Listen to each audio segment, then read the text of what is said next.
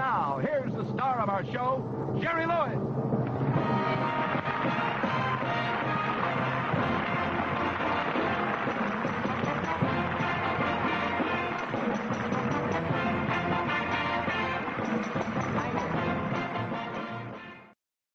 Hi, this is Connie Stevens. You're listening to TV Confidential.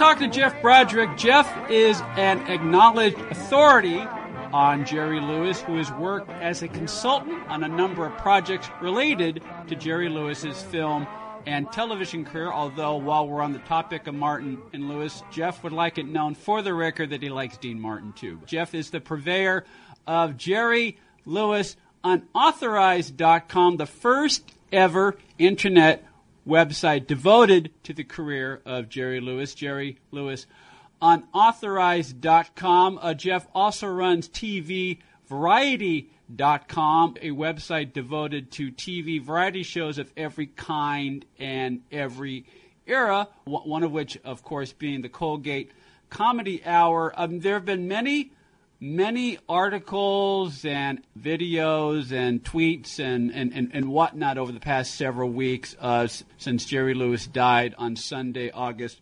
20th. Among, among the tributes I read was one by James Lipton of Inside the Actor Studio that describes Jerry Lewis as the ultimate live performer. You didn't know what was coming next, and Jerry didn't know what was coming next. Jeff, what do you think of that?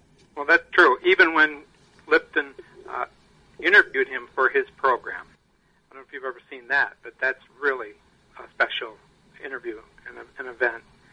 Uh, Jerry got a standing ovation, and, and it was it, if you can get get a hold of that, it's really worth watching. And I think he's right on. Lipton, it is. Why do you think the Colgate Comedy Hour was such a great vehicle for Jerry? Well, he got to have free reign of the stage. Dean was singing, Jerry was what he called monkeying, and it worked, you know. And they had so much fun. I think Dean was just as mischievous as Jerry, but Jerry seemed to. I, I think without Colgate, we probably wouldn't have seen Jerry after they split. Can I could I say that today? but I because Colgate comedy really showed the diversity of Jerry. You know, it was rumored that he's just a wild person, but he really was quick with his wit. His timing was beautiful. Some of those moments on Colgate Comedy Hour will live in forever because they're just amazing.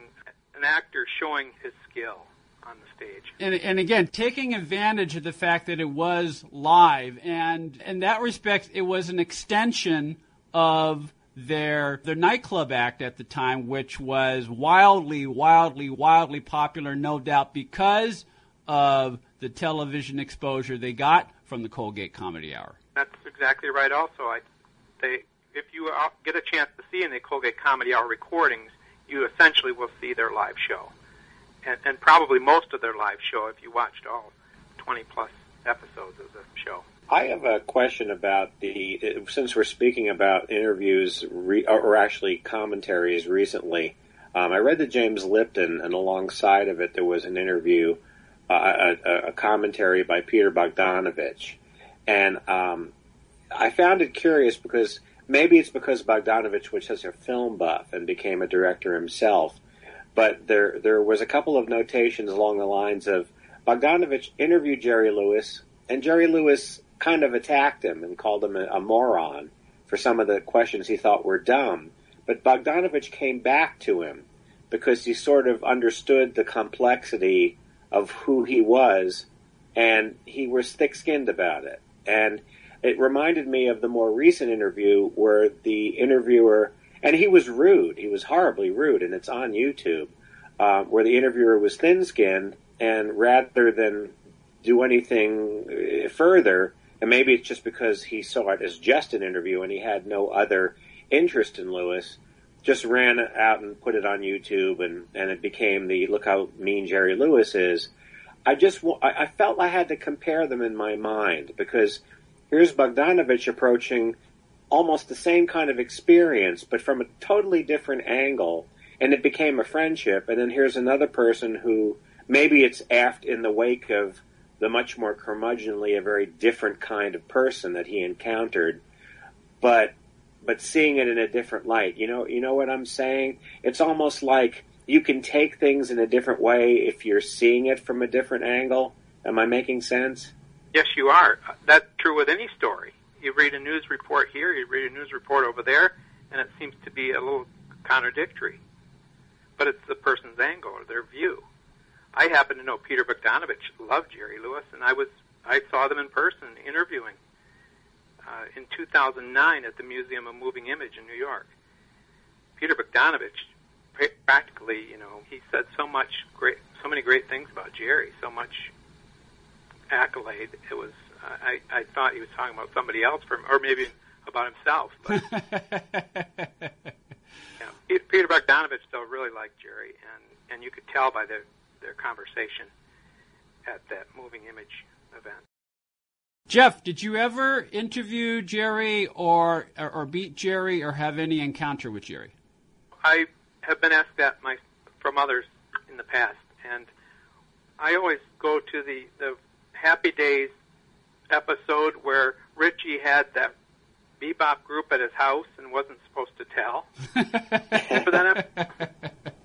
and then they, at during the concert, they said, "Well, we want to thank Richie Cunningham and his family for having us over and not telling anybody." Then everybody wanted to be Richie's friend on, on that episode. Well, that's my position on whether or not I have been with Jerry Lewis. I will say this: Lou Brown was a real nice guy. Jerry's son's nice. Jerry's manager and former manager Rick Saphire, still in New Jersey. They're all real nice people to talk with and be with. Were there certain movies that really you could watch over and over again, and certain ones that once was enough? Yes. My favorite movie is Who's Minding the Store. With that, me too. Me too. And then I think Nutty Professor's in my top five, but I kind of favor the Geisha Boy because I'm also a professional magician, and I enjoyed that film and his playing a magician's part in the movie, filmed in Japan, by the way. Jeff, what would you say is Lewis's greatest legacy as an artist, as an entertainer, and as a humanitarian? Oh, reverse. As a humanitarian, probably his efforts for MDA. He was very, very sincere, never told anybody why. Perhaps the real reason is found in the first biography in 1964 called That Kid by Richard Gehman. But otherwise, I would say his work in muscular dystrophy as a humanitarian, and he was nominated for the Nobel Peace Prize as a result. As an actor, I would say his great catalog of films, over 60 films, and they're still making money. And then his legacy, even though I can talk to even my own children who don't even know who he is, except that I am obsessed, he will be forever remembered as one who had helped film industry and radio and television as outlined on my website. Jeff Broderick is the purveyor of Jerry Lewis Unauthorized.com, Jerry Lewis Unauthorized.com, the first ever internet website devoted to the career of Jerry Lewis. Jerry Lewis Unauthorized.com. Jeff, thank you so much for spending some time and talking to us tonight about Jerry Lewis. It was a pleasure, Ed. I appreciate the invitation, as I said earlier. Thank you very much. 45 Years of the Rockford Files, revised, third edition. The complete history of the Rockford Files on television, now completely updated with more than 20 new interviews, additional photographs, and a whole lot more. 45 years of the Rockford Files, available now at rockford45.com, rockford45.com. Be part of our conversation. If you like what you hear, have thoughts on this week's program, or have an idea for a future edition of TV Confidential, we'd love to hear from you.